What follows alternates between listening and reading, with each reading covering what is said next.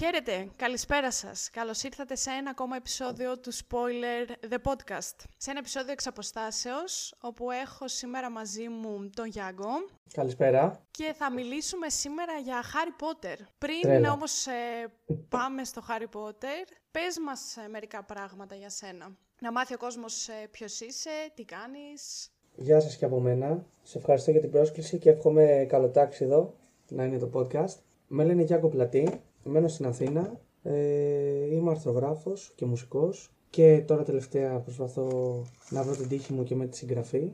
Αγαπώ πολύ τον κινηματογράφο, οπότε θεώρησα ότι είναι μια πολύ καλή ευκαιρία να μιλήσω για κάτι τέτοιο και έχω και πολύ αδυναμία στο Harry Potter, οπότε ανυπομονώ.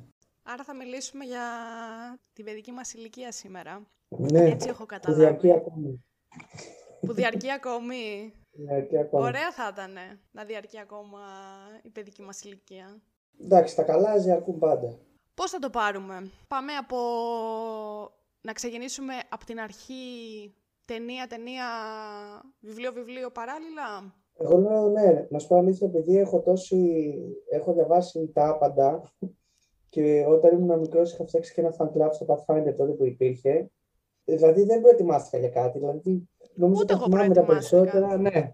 Και επειδή κατάλαβα ότι Ότι είμαστε και οι είσαι δύο και εσύ, ναι, είσαι τρελοί φαν. έτσι. Οπότε ας το πάρουμε ξέρω εγώ παράλληλα. Ναι, ναι. Ε, ε, ήθελα να σου πω βασικά πριν από αυτό, μήπως να κάνουμε ένα απόλογο για το πώς ήρθαμε σε επαφή, γιατί εγώ δεν ήρθα ας πούμε, επαφή, ε, σε επαφή αμέσως με το πρώτο. Έχω λίγο. Ε, ε, λοξοδρόμησα. Λοιπόν, εμένα γενικά από μικρός εντάξει, μου αρέσαν οι ταινίες και τα βιβλία. Ταινίες περισσότερο τότε, βιβλία λιγότερο διαβάζα, αλλά μου αρέσανε. Και δεν είχα διαβάσει κανένα βιβλίο. Είχα δει τις ταινίες, μου αρέσανε μέχρι εκεί. Τις τρεις πρώτες ταινίες, συγγνώμη, και πηγαίνω με μια φίλη μου τότε στην ε, Δευτέρα Γυμνασίου, ήταν που βγήκε το κύπελο της φωτιάς και παθαίνω πλάκα. Με το κύπελο της Και, φωτιάς. ε, παθαίνω πλάκα, ήταν η ταινία που με έβαλε στο, στον κόσμο, δηλαδή έτσι παραπάνω, στον κόσμο, στον κόσμο του Harry Potter και ευθύς ξαναείδα τις ταινίες τις προηγούμενες 500 φορές, αγόρασα όλα τα βιβλία και προσπαθώ να θυμηθώ τώρα το 7ο πρέπει να βγει και κάνα δύο χρόνια μετά. Δηλαδή, ήμουνα, φαντάσου, είχα καεί ήμουν από αυτούς που περίμενα, θυμάμαι, είχαν βγει όλα και τα έξι και είχα τότε δημιουργήσει και ένα fan club αμέσως μετά στο Pathfinder και περίμενα πώς και πώς να βγει και το 7ο πολύ πριν βγει. Που τότε Κι εγώ λέγανε το ότι δεν έχει ίδιο. κι άλλο τίτλο. Είδες; Πες μου ότι είχες και στο Pathfinder κι εσύ. Όχι, όχι. Αυτό όχι. Θυμάμαι ότι περίμενα να βγουν τα βιβλία και νομίζω, αν δεν κάνω λάθος, το 7ο πρέπει να βγήκε όταν ήμουνα εγώ πρώτη ή δεύτερη γυμνασίου. Άρα εσύ Και πρέπει να εγώ ήσουν ήμουν λίγα 93. χρόνια πιο μεγάλος. Ναι, ήμουν το Σωστά. 93 εγώ. Ναι. Εγώ είμαι το 97. Ε, καλά, όχι, αυτό είναι. Άρα, ναι, εντάξει, οκ. Εντάξει, μικρή διαφορά. Οκ, ναι, ναι. Εν πάση περιπτώσει, κάπως έτσι ήταν και έπαθα πλάκα με το σκηνικό. Μου άρεσε το γεγονός τότε ότι δεν ήταν μεταγλωττισμένο και ήταν πιο εφηβικό, είχε περάσει το παιδικό. Έπαθα πλάκα και με την Emma Watson. Ε, καλά, όλοι μας. όπως και να είναι, εντάξει, ναι. Εγώ θυμάμαι χαρακτηριστικά, δεν είχα ιδέα από Harry Potter όταν ήμουνα μικρή. Δηλαδή το έμαθα πολύ αργά. Παίζει να ήμουνα πέμπτη δημοτικού όταν άκουσα πρώτη φορά τη λέξη Harry Potter από συμμαθητές μου στο σχολείο και δεν ήξερα τι είναι, δεν ήξερα για τι πράγμα μιλάνε. Που τότε πρέπει να είχαν βγει οι πρώτες τρεις-τέσσερις ταινίες, ίσως και η πέμπτη, κάτι τέτοιο. Χαρακτηριστικά θυμάμαι όταν ήμουν έκτη δημοτικού, είχα ένα ατύχημα τέλος πάντων και φεύγοντας από το γιατρό και ενώ ήμουνα χάλια μετά από εγχειρήσεις στα δόντια και τέτοια, με πηγαίνει η μαμά μου σε ένα βιβλιοπωλείο και απλά βλέπω το πρώτο βιβλίο του Harry Potter χωρίς να ξέρω και χωρίς να έχω δει τις ταινίες. Βλέπω το πρώτο βιβλίο του Harry Potter και μαγεύτηκα από το εξώφυλλο. Και εκεί ήταν η πρώτη επαφή που είχα με τα βιβλία.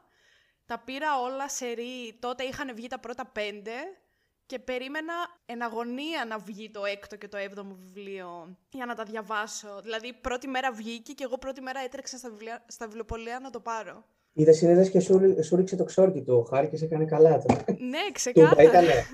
Από τούμπα ήταν το τύχημα. Ναι, έπεσα και Είδες. σκοτώθηκα. άσε.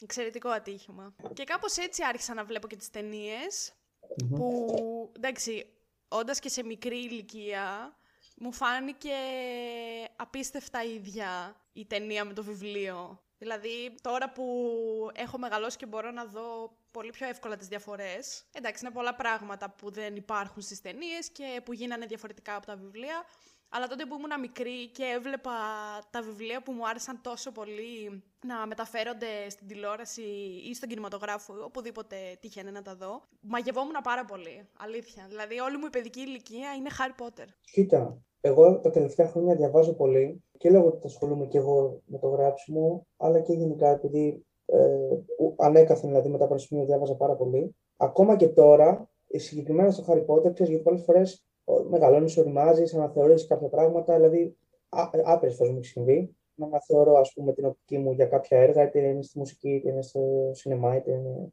στη λογοτεχνία. Παρ' όλα αυτά, το Harry Potter εξακολουθώ δηλαδή να τρέχω πολλές φορές στο Harry Potter. Το ανοίγω, μου έρχονται, ψάχνω δηλαδή και αναγνωρίζω πάρα πολλά αλληγορικά μηνύματα από την πραγματικότητα στην ηθοπλασία της Rowling και είμαι και συναισθηματικά δεμένος γιατί αισθανόμουν, δηλαδή, όταν το διάβαζα μικρός, ότι ήταν, πώς να σου πω, σαν ένα διέξοδο. Και μέσα σε διάφορες δυσκολίες, πολλές φορές κτλ. Είναι κάτι που θεωρώ ότι δεν έχει πάντως ηλικία. Δηλαδή, δε, δε, σίγουρα το ξεκίνησα όταν ήμουν ακόμα μικρός, αλλά νομίζω ότι είναι. Τι ας πω, δηλαδή, ακόμα πώς διαβάζει κάποιος τον μικρό πρίγκιπα, π.χ. που τον έχω διαβάσει άπειρες φορές, όσα χρόνια και αν περάσουν, ή το Δον ας πούμε, κάπως έτσι θα βάζω αυτή την κατηγορία, ειλικρινά. Και για μένα είναι ακριβώς αυτό που είπες. Ένα διέξοδο για να φύγεις από την σκληρή, θα πω, πραγματικότητα. Μέχρι μια ηλικία, κάθε καλοκαίρι, καθόμουν και διάβαζα όλα τα Harry Potter. Που και τώρα μπορεί να το κάνω. Μπορεί όχι κάθε καλοκαίρι, αλλά πολύ συχνά θα πάρω το βιβλίο στα χέρια μου να καθίσω να διαβάσω. Ναι, συγκεκριμένα, ρε παιδί μου, όταν ήμουν μικρός, νομίζω έφαγα την πραγματικότητα. Πλέον το διαβάζω για να, για να μπω στην πραγματικότητα. Δηλαδή, για να δω πόσο πόσο σπουδαία ας πούμε, νοήματα έχει.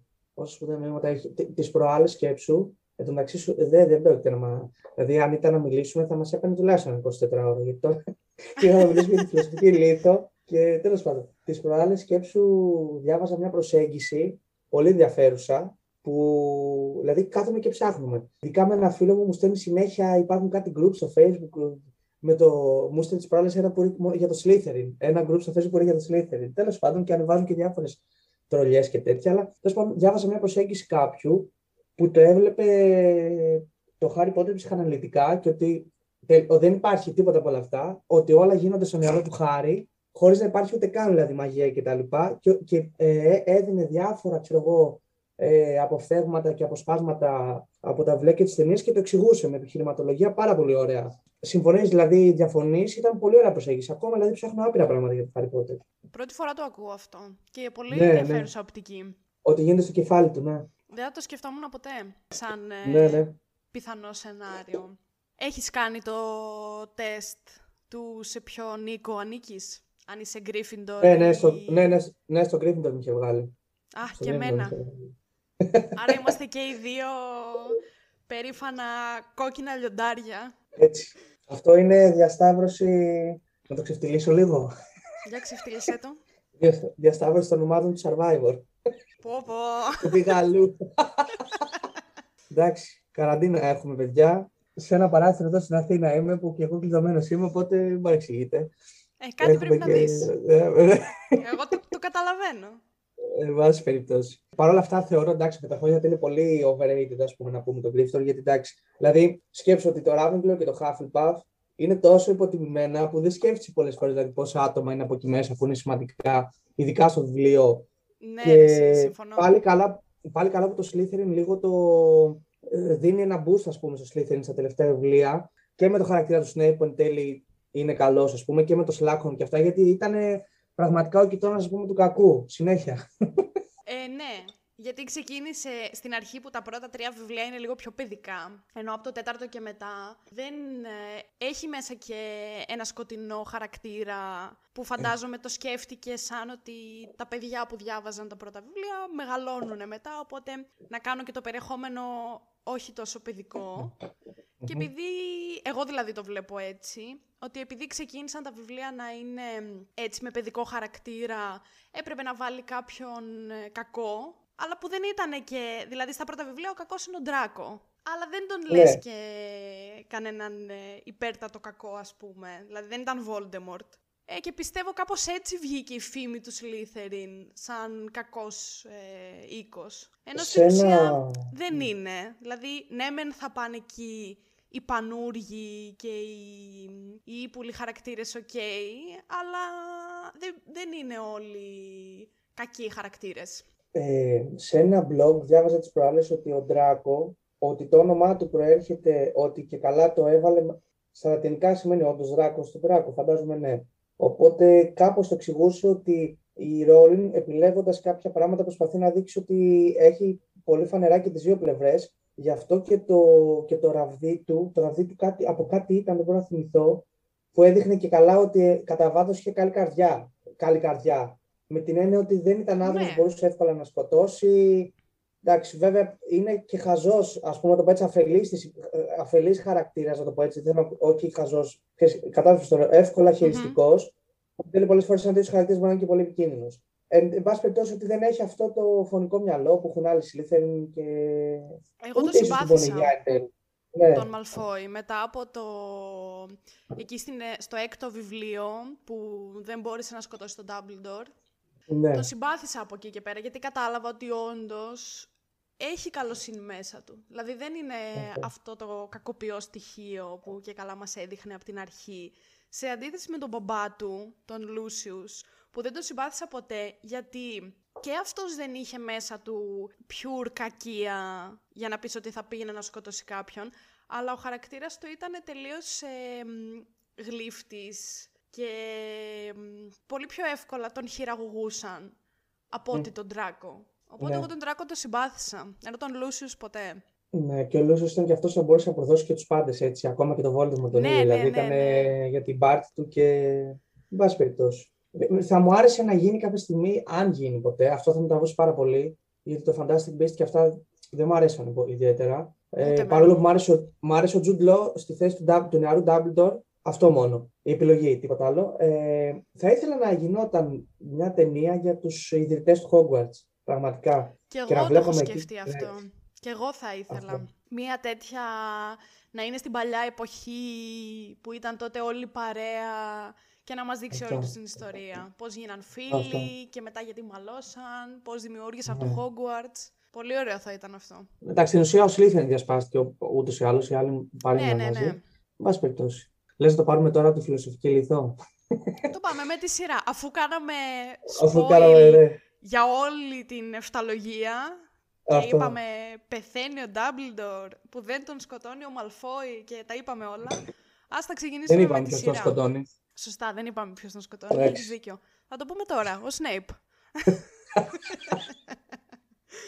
ο Σνέιπ είναι από τις καλύτερες, ε, τη λέξη, από τα καλύτερα, πώς να σου πω, αναποδογυρίσματα που έχω δει ποτέ σε έργο, δηλαδή πώς τελικά ήταν, πώς, πώς από ήταν ένας, και όχι απλά καλός, ήταν ναι. ναι. Διπλός ε, πράκτορας. Ε... Πράκτορας, ναι. Που αγαπούσε δηλαδή παντοτινά με τη μάνα του Χάρη και τα έκανε όλα αυτά στην ουσία.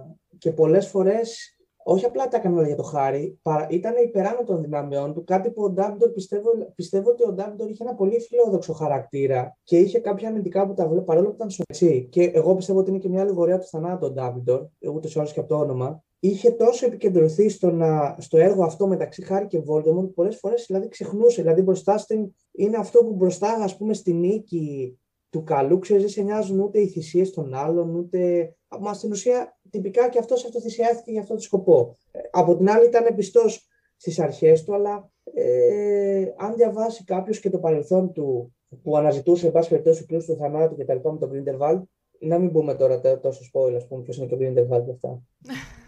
Πες τα όλα, γιατί. Έτσι δεν λεγόμαστε σαν podcast. Πες εσύ, την ιστορία αυτή και θα σου πω, θα συμπληρώσω. Πες εσύ όχι, τι έκανες. Όχι, σε αφήνω. Τι σε έκανες. Πάρε, πάρε τη συζήτηση. Εμένα με ακούνε σε κάθε επεισόδιο να μακρηγορώ και να λέω τα δικά μου. Τώρα Εντάξει. είναι η δική σου στιγμή.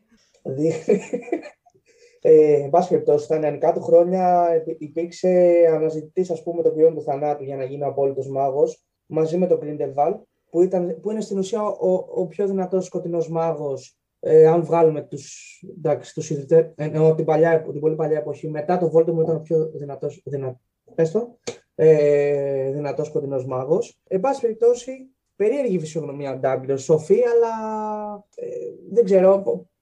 Ε, Πολλές διακυμάνσεις πιστεύω ότι είχε στο τέλος.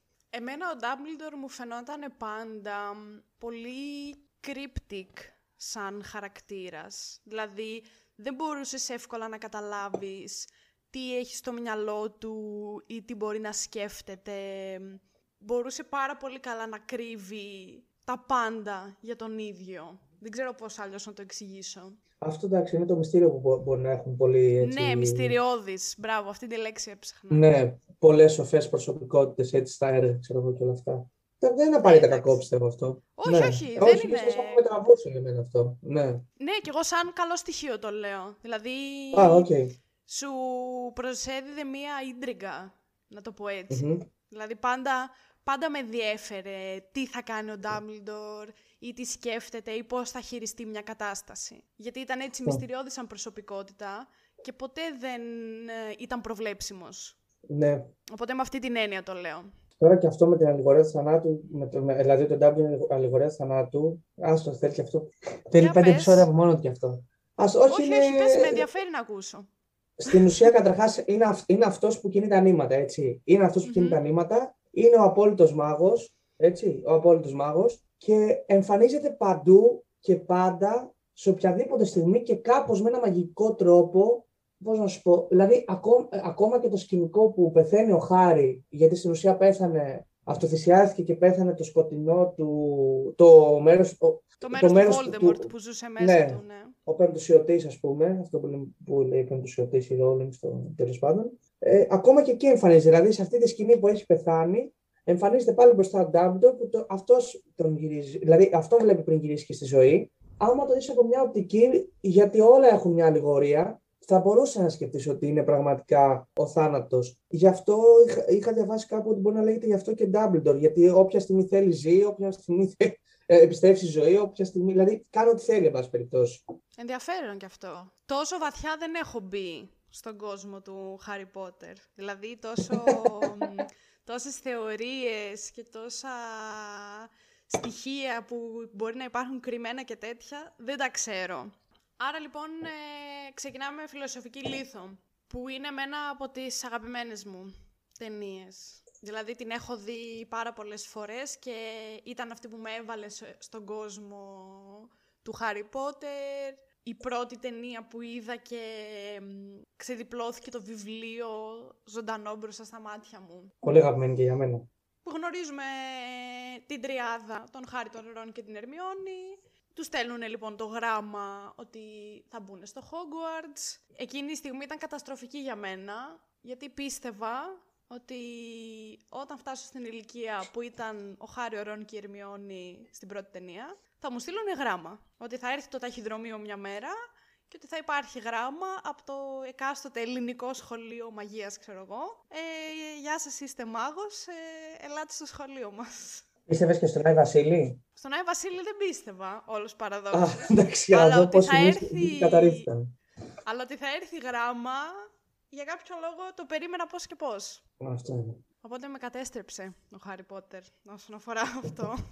Μπαίνουν λοιπόν οι τρεις ε, στο Hogwarts. Είναι και οι τρεις ε, ε, στο house του Gryffindor. Που εμένα προσωπικά θα μου άρεσε λίγο περισσότερο αν ένας από τους τρεις έμπαινε σε κάποιο άλλο house. Ναι. Δηλαδή, ο Ρον θα εμπαινε σίγουρα στον Gryffindor, ok. Okay. Ναι. Αυτό δεν θα μπορούσε να μπει κάπου αλλού. Ναι, ναι. Αλλά ο Χάρη, εντάξει, δεν θα μπορούσε να μπει στο Slytherin, γιατί είναι ο πρωταγωνιστής και θα έπρεπε να είναι στο καλό house, σε εισαγωγικά. Η Ερμιόνη θα μπορούσε να είναι, πιστεύω, στο Ravenclaw. Ναι, στα βιβλία λέει επανειλημμένα ότι και στους δύο το καπέλο της επιλογής ήταν ανάμεσα. Τώρα στην Ερμιόνη δεν εξηγεί ποτέ γιατί εν τέλει έβαλε στον Gryffindor. Μάλλον από μόνο του έτσι.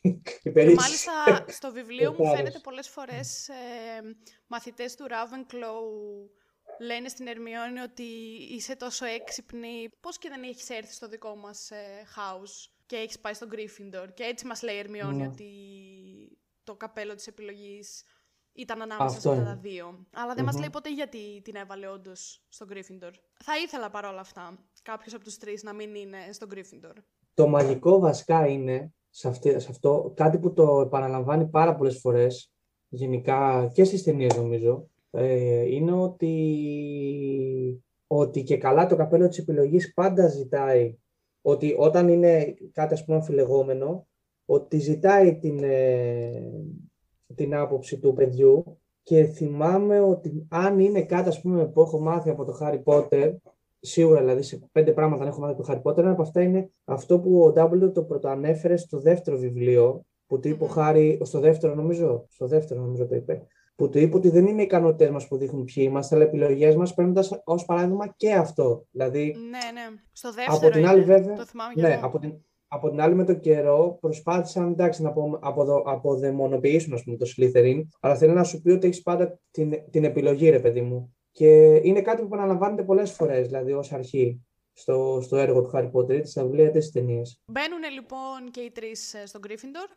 και η όλη τους πρώτη περιπέτεια είναι με τον ε, Voldemort, ο οποίος μαθαίνουμε ότι δεν ε, έχει το δικό του σώμα από τότε που είχε γίνει η μάχη με τους γονείς του Χάρη και που ο Χάρη ήταν το μόνο, ο μόνος άνθρωπος που δεν πέθανε από την κατάρα. Και η όλη τους πρώτη περιπέτεια είναι με τον καθηγητή Κούιρελ που φιλοξενεί τον Voldemort στο σώμα του και προσπαθεί να πάρει τη φιλοσοφική λίθο για να δημιουργήσει το, το ελιξίριο της ζωής, κάπως έτσι μου φαίνεται το λέγανε, για να μπορέσει να δώσει σώμα στον Voldemort. Η αλχημία ήταν στην πραγματικότητα, νομίζω, το μεσαίωνα, δεν θυμάμαι αν ήταν και πιο μετά, ολόκληρο παρακλά, πώς θα το πω, ήταν, υπήρχαν όντως αλχημιστές που ψάχναν το ναι, ναι. τη ζωή. Δεν, ξέρω, δεν θυμάμαι για τη φιλοσοφική λίθο αν υπάρχει όντως ο ορισμός ιστορικός, αλλά νομίζω ότι υπάρχει. Οπότε, όλο, από, δηλαδή, σκέφτομαι καμιά φορά πόσο μελέτη πρέπει να κάνει ρόλο για όλα αυτά, έτσι. Ναι, πιθανόν. Δηλαδή, ναι, ναι μεν είναι όλα φαντασία, σίγουρα θα έχει πέσει από πίσω και μελέτη και αρκετά πράγματα είναι αυτά που θα έπρεπε να τα ψαξει για να τα πει και να τα μεταφέρει Οπότε αυτά με την πρώτη ταινία πάνω κάτω. Δεν θυμάμαι τι διαφορές έχει με το πρώτο βιβλίο. Αν έχει δηλαδή κάποια τρανταχτή διαφορά. Νομίζω πως δεν έχει. Το μόνο που θυμάμαι χαρακτηριστικά, σαν διαφορά με το βιβλίο, είναι ότι στο τέλος του βιβλίου που πάνε να βρούνε τον καθηγητή Κούιρελ και περνάνε από όλες τις δοκιμασίες των καθηγητών που έχει στην αρχή την ε, Professor Sprout με το φυτό, τέλος πάντων δεν θυμάμαι πώς το λένε, ότι στο βιβλίο έχει δοκιμασία από τον καθηγητή Snape, ενώ στην ταινία δεν μας το δείχνει. Αυτό δεν το θυμάμαι καθόλου. Τι δοκιμασία ήταν, Νομίζω ότι ήταν με, με τα φίλτρα. Ήταν σε έναν κύκλο και είχαν γύρω τους φίλτρα και είχαν ένα ένιγμα, ένα γρίφο τέλος πάντων, που τους έλεγε ότι ποιο φίλτρο να πιούν για να μπορέσουν να περάσουν στο επόμενο δωμάτιο, γιατί είχε κάτι φλόγες. Και έλεγε ότι αν πιείς το εξής φίλτρο, που θα το βρεις μέσω του ενίγματος, θα μπορέσεις να περάσεις μέσα από τις μπροστινές Ενώ υπήρχε και ένα ακόμα φίλτρο που μπορούσε να σε πάει στο πίσω δωμάτιο για να μπορέσεις να φύγεις από εκείνο το μέρος. Και αυτό θυμάμαι ότι δεν το δείχνει στις ταινίες. Να πούμε, εγώ βασικά δεν ξέρω αν συμφωνείς, όταν, όταν είδα την, ε, αν θυμάσαι, είπα πριν ότι την είχα δει την πρώτη Μπορεί να μην είχα απορροθεί τόσο, αλλά μου είχε κάνει εντύπωση. Ήταν κάτι τελείως διαφορετικό, δηλαδή τα σκηνικά και όλα αυτά και όλη η ιστορία από ό,τι είχα δει μέχρι τότε ως παιδάκι. Δηλαδή με, με τράβηξε πολύ η σκηνοθεσία και όλο αυτό. Και επίση. πάρα πολύ ωραία μουσική. Συγγνώμη που σε διακόπτω. Ναι, και πολύ ωραία μουσική. Ναι. Εξαιρετική μουσική. Και επίσης δείχνει, αχνοφαίνεται δηλαδή στο τέλος και ένα, ένα προτέρημα του Ρόν, έτσι. Γιατί ο Ρόν ήταν λίγο πάντα ή τουλάχιστον παραγωνισμένος τουλάχιστον από θέμα αντίληψης και ξυπνάδας σε σχέση με τους άλλους ναι, δύο. Ναι. Και βλέπεις ότι έχει το ταλέντο αυτό στο σκάκι που ήταν και αυτό μια δοκιμασία. Και γενικά μου, ε, πέρα από το γεγονός ότι ο Κουίρελ στην ουσία στο, στο σώμα του Κουίρελ, το είπαμε αυτό για το Voldemort, δεν να το πούμε. Ότι ναι, στο σώμα του καθηγητή είχε μπει το πνεύμα του Voldemort, δηλαδή τον είχε mm-hmm. χρησιμοποιήσει ως. Πεμπτουσιωτή δεν ήταν στην ουσία. Και αυτό, πώς λέγεται. Δεν ξέρω αν θεωρείται πεμπτουσιωτής. Γιατί αν σκεφτείς ότι ο Voldemort τότε δεν είχε σώμα, δεν είχε φυσική υπόσταση. Ναι, μόνο δεν ξέρω αν μπορούσε... Ναι, όχι, όχι, μπορεί να μην είναι πεμπτουσιώτης, να μην μπερδέψουμε. Ναι. ναι, δεν ξέρω αν μπορούσε να χωρίσει την ψυχή του και σε άλλο κομμάτι. Γιατί υποτίθεται μέχρι ναι. τότε είχε φτιάξει ήδη τους 7 πεμπτουσιωτές. Αν ο Ναι, Χάρη ισχύει, ήταν ο ισχύει, τελευταίος ισχύει. δηλαδή. Ισχύει, ισχύει. Αλλά στην ουσία ο Κουίρελ δρούσε υπό την επίρρεια του Voldemort. Δηλαδή αυτό, αυτό, και αυτό δεν θυμάμαι τώρα. Ναι, Είχε, ναι, Έτσι γι' αυτό θυμάμαι πήγε εγώ. στο Hogwarts, γι' αυτό έγινε καθηγητής. Είναι άσχετο, αυτό δεν το θυμάμαι. αυτό δεν ξέρω να σου το απαντήσω. Ναι. Νομίζω Αν πως, εξαιρέσει. νομίζω πως πήγε στο Hogwarts και έγινε καθηγητής για να μπορέσει να είναι κοντά στον Dumbledore, γιατί Α. αυτός ε, ήξερε τον ε, Νίκολας Φλαμέλ, που είχε τη φιλοσοφική λίθο. Και Ναι, επειδή ναι, ναι, μας οκ, δείχνει οκ. κιόλας στην αρχή ότι ο Hagrid μαζί με το Χάρι που παίρνουν από την τράπεζα των μάγων τη φιλοσοφική Ναι, από λίθο τον Gringotts. για να την κρύψουν ε, στο Hogwarts. Υποθέτω μάλλον γι' αυτό. Ναι. Ε, Μορφή και ο Hagrid. Καλά, ναι. Πολύ αγαπημένος ο Hagrid. Μορφή. Ειδικά Και είναι στην ωραίος και αρχή- ηθοποιός. Ειδικά στην αρχή που πηγαίνει να βρει τον Χάρη εκεί στην καλύβα που ήταν και ρίχνει την πόρτα και πιστεύεις ότι θα μπει μέσα ο τερατώδης άνθρωπος, ο τρομακτικός και τελικά είναι ο πιο καλόψυχος από όλους. Έτσι. Έτσι, πολύ τον έτσι, αγαπώ ναι. το Hagrid. Έτσι. Εμένα, για μένα είναι πολύ αγαπημένη η ταινία, το πρώτο. Μμμ. Σε αντίθεση με το δεύτερο, που ίσως είναι το λιγότερο αγαπημένο μου. Εμένα είναι το δεύτερο ε, αγαπημένο μου μετά το, το 4. Τουλάχιστον για τις ταινίες, γιατί για τα βιβλία δεν ξέρω ποιο, ποιο να ξεχωρίσω. Εμένα Αλλά και στις το ταινίες, βιβλίο ναι. και η ταινία νομίζω είναι τα λιγότερο αγαπημένα μου. Όχι ότι δεν μου άρεσε, Μμμ. σε καμία περίπτωση δηλαδή δεν λέω ότι δεν μου άρεσε και θα το ξαναδώ Μμμ. εννοείται και θα το ξαναδιαβάσω το βιβλίο. Αλλά σε σύγκριση με τα υπόλοιπα νομίζω πως είναι το λιγότερο αγαπημένο. Γιατί; Δεν ξέρω τώρα γιατί ακριβώς. Ίσως επειδή η ιστορία ήταν για μένα λιγότερο ενδιαφέρουσα όσο ήταν οι άλλες. Δηλαδή το να δω τον ε, Voldemort σε μικρή ηλικία που ζούσε μέσα από το ημερολόγιο, δεν ξέρω. Νομίζω ότι δεν μου κίνησε τόσο πολύ το ενδιαφέρον Μμ. όσο οι περιπέτειες που είχε ο Χάρης στις υπόλοιπες ταινίες. Είσαι γνήσια Γκρίφιντορ μάλλον γι' αυτό. Δεν ξέρω, Είσαι γνήσια εντάξει. Γκρίφιντορ. Επίσης, δεν ε, συμπάθησα ποτέ τον Άραγκορν, το, τη μεγάλη Τον αράχνα του Aragorn? Hagrid. Τον Αραγκο... Άραγκο. Όχι. Αχ, ναι, τι λέω. Ε, Ρε, ο έχω Aragorn, μπερδέψει μην πάμε τώρα Lord στο of the πρώτο. Rings και Harry Potter, τα έχω βάλει όλα μαζί σε Αυτό. ένα. Αυτό. Τον Άραγκογκ, έχεις δίκιο. Αυτό. Επίσης, παρένθεση που μου ήρθε τώρα, μια επίσης πολύ μεγάλη διαφορά που έχει η πρώτη ταινία με το πρώτο βιβλίο, είναι ότι στην πρω- στο πρώτο βιβλίο Ρίξε. μάλλον, μας ε, έχει ένα ολόκληρο κεφάλαιο με τον ε, Νόρμπερτ τον Δράκο, που είχε πάρει ο Χάγκριτ κάτι αυγά δράκου και τον μεγάλωνε τον δράκο κρυφά, που αυτό μας Α, το ναι, δείχνει στην ναι. ταινία Α, πάρα ναι. πολύ λίγο. Ισχύει, ισχύει. Α- αλλά στο βιβλίο κάναν ολόκληρη επιχείρηση Ισχύει, διάσωσης ισχύει. του Δράκου. Με το Μανδύα και Ισχύει, τέτοια. ισχύει. Αυτό. Ναι, και ναι. επιστρέφουμε πίσω στην κάμαρα με τα μυστικά slash ε, Lord of the Rings, που τα έχω μπερδέψει όλα σε ένα. όπου μ, είναι η δεύτερη χρονιά των παιδιών στο σχολείο. Βλέπουμε ότι ο Χάρη με τον Μαλφόη έχει αρχίσει η αντιπαλότητά τους να μεγαλώνει πάρα πολύ, μαλώνουνε συνέχεια. Και εκεί είναι η πρώτη φορά που ο Μαλφόη αποκαλεί την Ερμιόνη μ, Mad Blood, το οποίο πώς το μεταφράζουμε στα ελληνικά, λασποαίματη. Λασποαίματη. Μμμ. Ναι, ναι. Που θεωρώ ότι είναι ένα πολύ καλό παράδειγμα ρατσισμού που υπήρχε στην, στον κόσμο των μάγων. Ναι, βέβαια. Και πολύ καλά δοσμένο. Που και μάλιστα μας δείχνει ότι μόνο οι Slytherin είχαν πρόβλημα με αυτό. Ε, Ναι, εντάξει. Φύγεται πολλές φορές το, Ναι, το ναι. θέμα του ρατσισμού, ούτως ή άλλως στο Harry Potter. Και γενικά αυτό που σκεφτόμουν τώρα, μου δίνεις ωραία πάσα. Εμένα αντιθέτως μου άρεσε να βλέπω την ιστορία του Voldemort, γιατί ήθελα να δω πώς γίνεται, ας πούμε, ο εξυπνότερος μάγος που λέγανε όλων των εποχών να καταλήξει σε ένα τόσο καταστροφικό, ας πούμε, πώς να το πω, δυνάστη, πώς να το πεις, ας πούμε.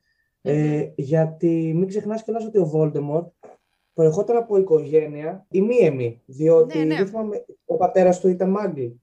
Νομίζω πατέρας πως... του νομίζω ήταν μάγος. Ναι, νομίζω πως ο πατέρας Μ. του. Ναι, μάγκλι σημαίνει όχι μάγος δηλαδή, στον κόσμο του Harry Potter. Κοινός Και θνητός, σαν εμάς. Αυτό. Ναι, έτσι.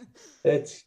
Πολύ ωραίο κι αυτό γιατί ε, κάνω και ένα παραλληλισμό γενικά και με την πραγματικότητα, γιατί πάρα πολλές ιστορικές ε, προσωπικότητες που ε, είχαν να κάνουν, ας πούμε, με, με την ακραία μορφή του ρατσισμό, που είναι ο φασισμός, ας πούμε, και ο ναζισμός κτλ. Προέρχονταν και οι ίδιοι, ας πούμε. Αυτό που κυνηγούσαν ήταν αυτό από το οποίο προέρχονταν. Κατάλαβες τι εννοώ, έτσι; Mm-hmm. Ακριβώς αυτό. Και δεν θυμάμαι βέβαια αν είχε υποστεί ρατσισμό ο Voldemort, ξέρεις. Δεν το θυμάμαι αυτό καθόλου. Δεν μας έδειξε και πολύ όχι, από όχι. την ε, ζωή του Voldemort σαν, ε, σαν Tom Riddle, δηλαδή στο σχολείο. Και νομίζω Έδειξε και σε στα κάποιο βιβλία. βιβλίο. Σε κάποιο βιβλίο στην αρχή το έδειχνες, στο 6. Έδειχνε στο 6 και στο βιβλίο και στην ταινία Μπράβο, διάφορα ναι. πράγματα, αλλά μ, Mm. δεν μας έδειχνε την καθημερινότητα. Δηλαδή μας Ναι, ναι, έδειχνε αυτό. απλά στιγμές στη ζωή του που ήταν σημαντικές με τους πεμπτουσιωτές. Όταν πήγαινε Αυτό. στον ε, Slughorn και του έλεγε Ναι, ναι. πώς θα φτιάξω πεμπτουσιωτές και τι είναι αυτό. Οπότε δεν ξέρω αν και ο ίδιος μπορεί να υπέστη... Αυτό δεν το Ε, θυμάμαι, ναι. Ναι, κι εγώ δεν ξέρω. Ναι. Βέβαια, από ό,τι, από ό,τι μου φαίνεται, δεν νομίζω να ήταν κάποιος τύπος που να στενοχωριόταν ο- γι' αυτό, γιατί είχε από μικρός Καλά, ναι. έτσι, πονηριά και κακία και σκότωνε και ζώα, νομίζω. ε, Δηλαδή ήταν, ήταν εντάξει. Ήταν περίπτωση. Ήταν Από πανούργος. μικρό. Ήταν, ήταν από μικρός, ναι. Ήταν αγαπημένο μου, μου άρεσε πάρα πολύ η ιστορία με τον Βασιλίσκο.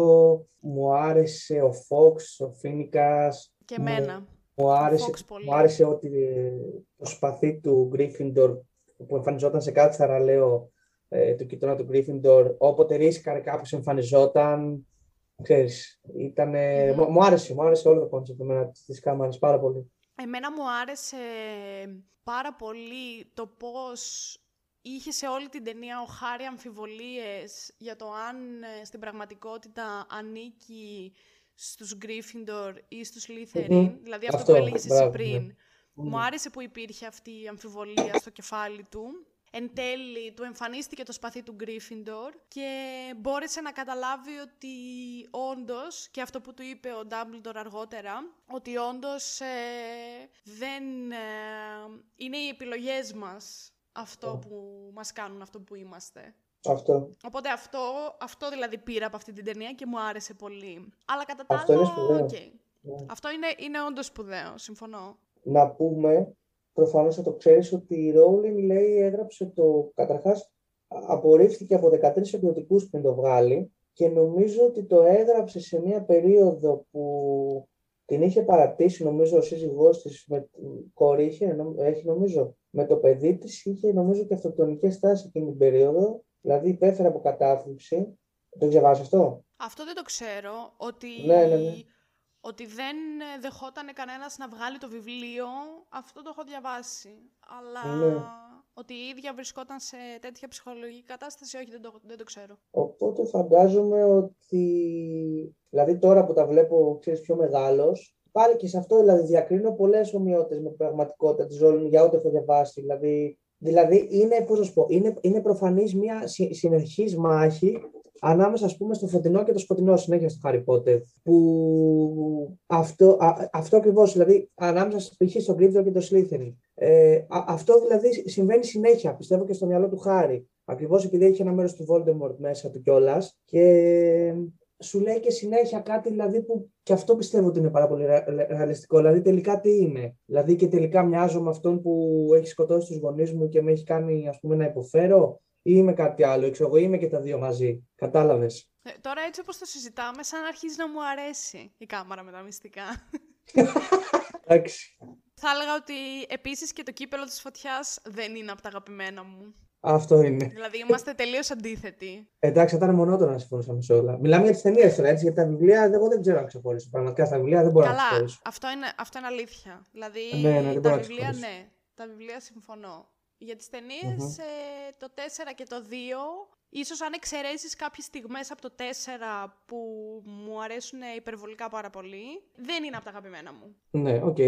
Αλλά πριν πάμε στο 4 πρέπει να πάμε στο 3. Ναι, ισχύει γι' αυτό. Όπου το 3 είναι από τα αγαπημένα μου. Δηλαδή το 3 το αγαπώ πάρα πολύ. Συμπαθώ πάρα πάρα πάρα πολύ τον Σύριο, τον αγαπώ αλήθεια. Είναι από τους αγαπημένους μου χαρακτήρες. Ε, Και τον Λούπιν, επίσης. Ο Λούπιν, ο Λούπιν, εντάξει. Ο Λούπιν ήταν εντάξει, γαμάτος.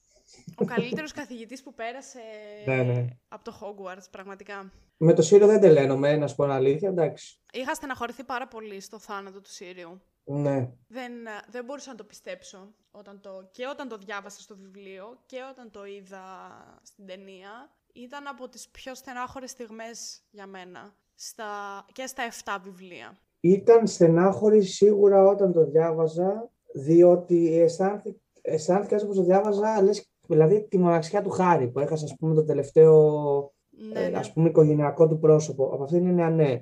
Ε, γενικά τώρα, πάλι- τώρα εδώ θα δεις πόσο αντίθετοι είμαστε γιατί για μένα είναι ε, ε, η ταινία που δεν μου αρέσει κιόλας.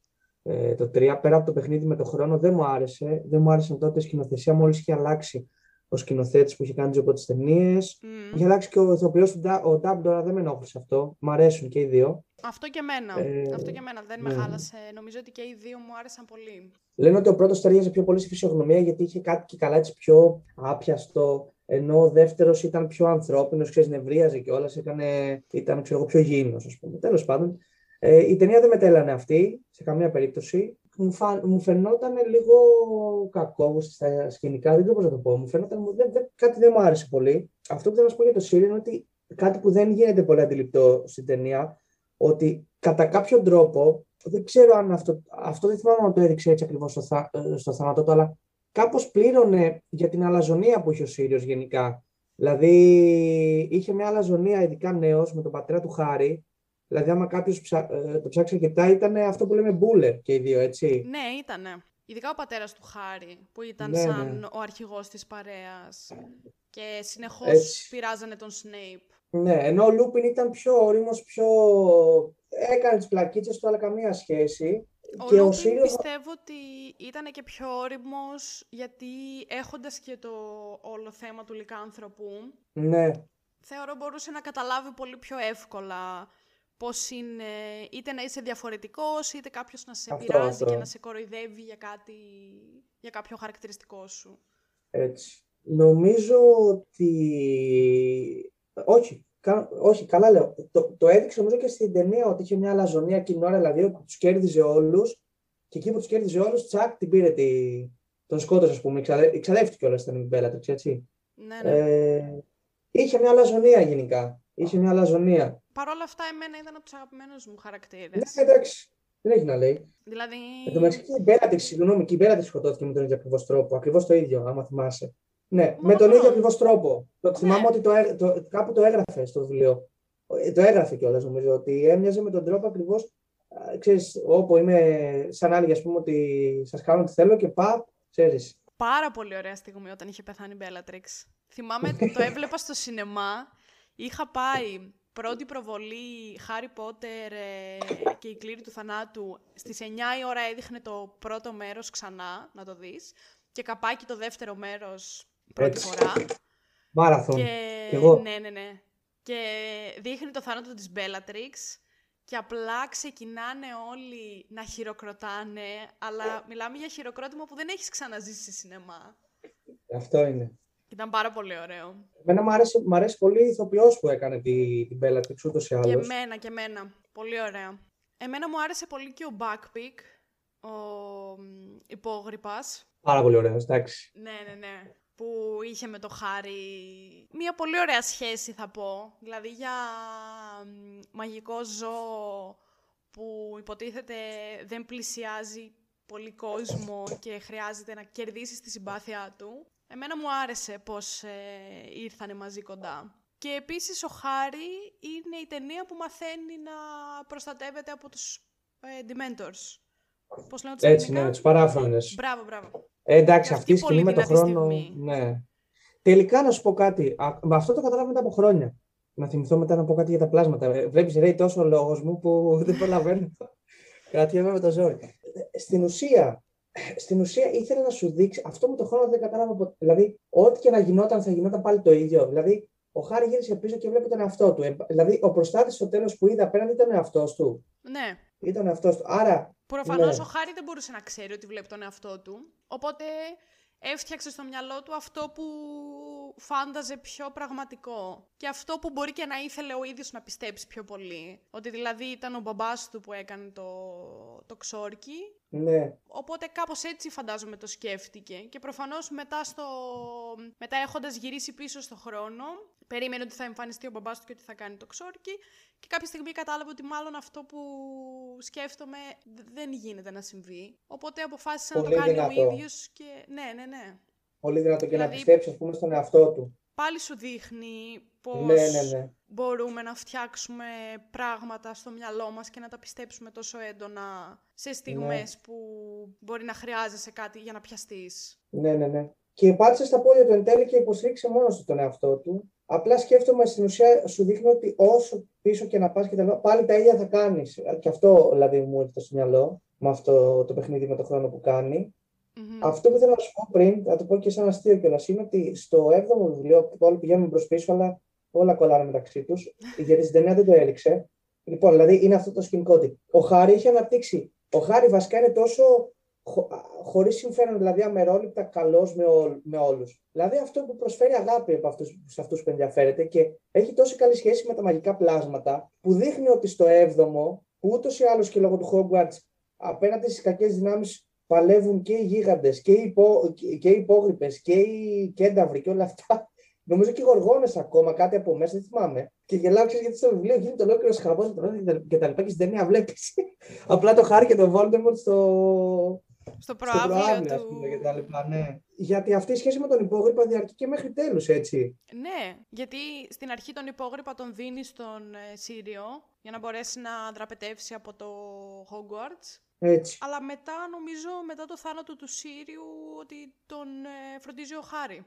Αυτό. Εκεί κατάλαβα σε αυτή την ταινία πραγματικά. Άντε πάλι με την ταινία, ναι, εντάξει. Ενώ Ναι, όχι ναι. στο βιβλίο.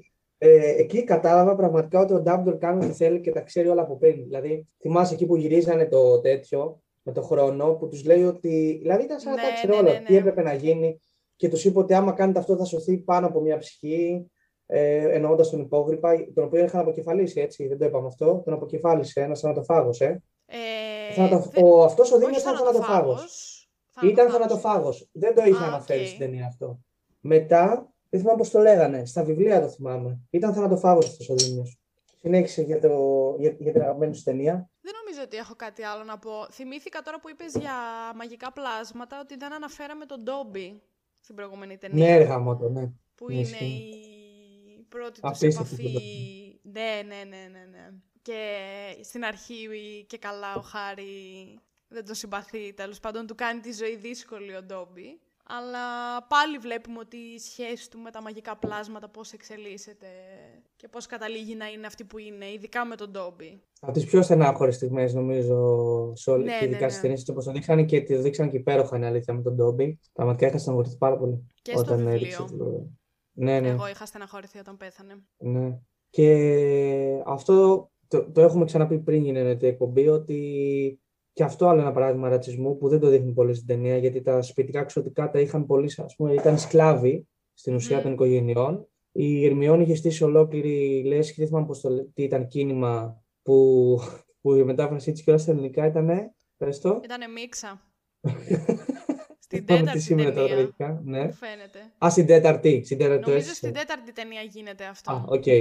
Εντάξει, οκ. Γιατί είναι και Αλλά όταν να πω- γνωρίζουμε ναι. το ξωτικό του, του Το Barty Critcher. Crouch, του μεγάλου. Α, όχι, όχι. Α, Όχι ναι, το ναι, ναι, μπράβο, Critcher. μπράβο. Ο Κρίτσερ είναι πιο Ένα- μετά, ναι, ναι, ε, σωστά. Ένα θηλυκό ξωτικό, αλλά δεν θυμάμαι πώς την Α, ναι, ναι, ναι, μπράβο, μπράβο, ναι. Ε, εν πάση περιπτώσει, ο Ντόμπι ήταν ο πρωτεργάτης, ας πούμε, γιατί ήταν το πρώτο ελεύθερο εξωτικό που βοήθησε ο Χάρη να απελευθερωθεί. Ναι, ναι, ναι, που απελευθερώθηκε στη πλάκα. δεύτερη ταινία. Ναι, ναι, ήταν και φάτσα, ήταν μορφή, εντάξει. Οπότε τελειώσαμε με τις πρώτες τρεις ε, ταινίες και βιβλία. Ναι. Δεν Άρα κάπου φτάνει ούτε μια εδώ- εβδομάδα. Άρα Αυτό, κάπου ναι. εδώ τελειώνει το πρώτο μέρος του Ωραία. Harry Potter. Με το Γιάνγκο θα τα ξαναπούμε την επόμενη εβδομάδα Μμμ. για το δεύτερο μέρος. Πέμπτη, τα 3 η ώρα χαράς. το μεσημέρι. Και πάλι σε ευχαριστώ πολύ. Εννοείται, χαρά μου, τιμή μου. Μμμ. Και μπορείτε να ακούσετε το επεισόδιο μας και τα υπόλοιπα προηγούμενα επεισόδια σε όλες τις πλατφόρμες Spotify, iTunes, Spoiler the Podcast. Στο YouTube επίσης ψάχνετε Spoiler the Podcast, θα μας βρείτε και εκεί. Και για μελλοντικά επεισόδια, για να δείτε τι μπορεί να έρθει ή να μιλάμε μαζί, μπορούμε να το κάνουμε στο Instagram, spoiler, κάτω παύλα, the podcast. Αυτά από μας για το πρώτο μέρος. Τα λέμε την επόμενη εβδομάδα. Φιλιά πολλά!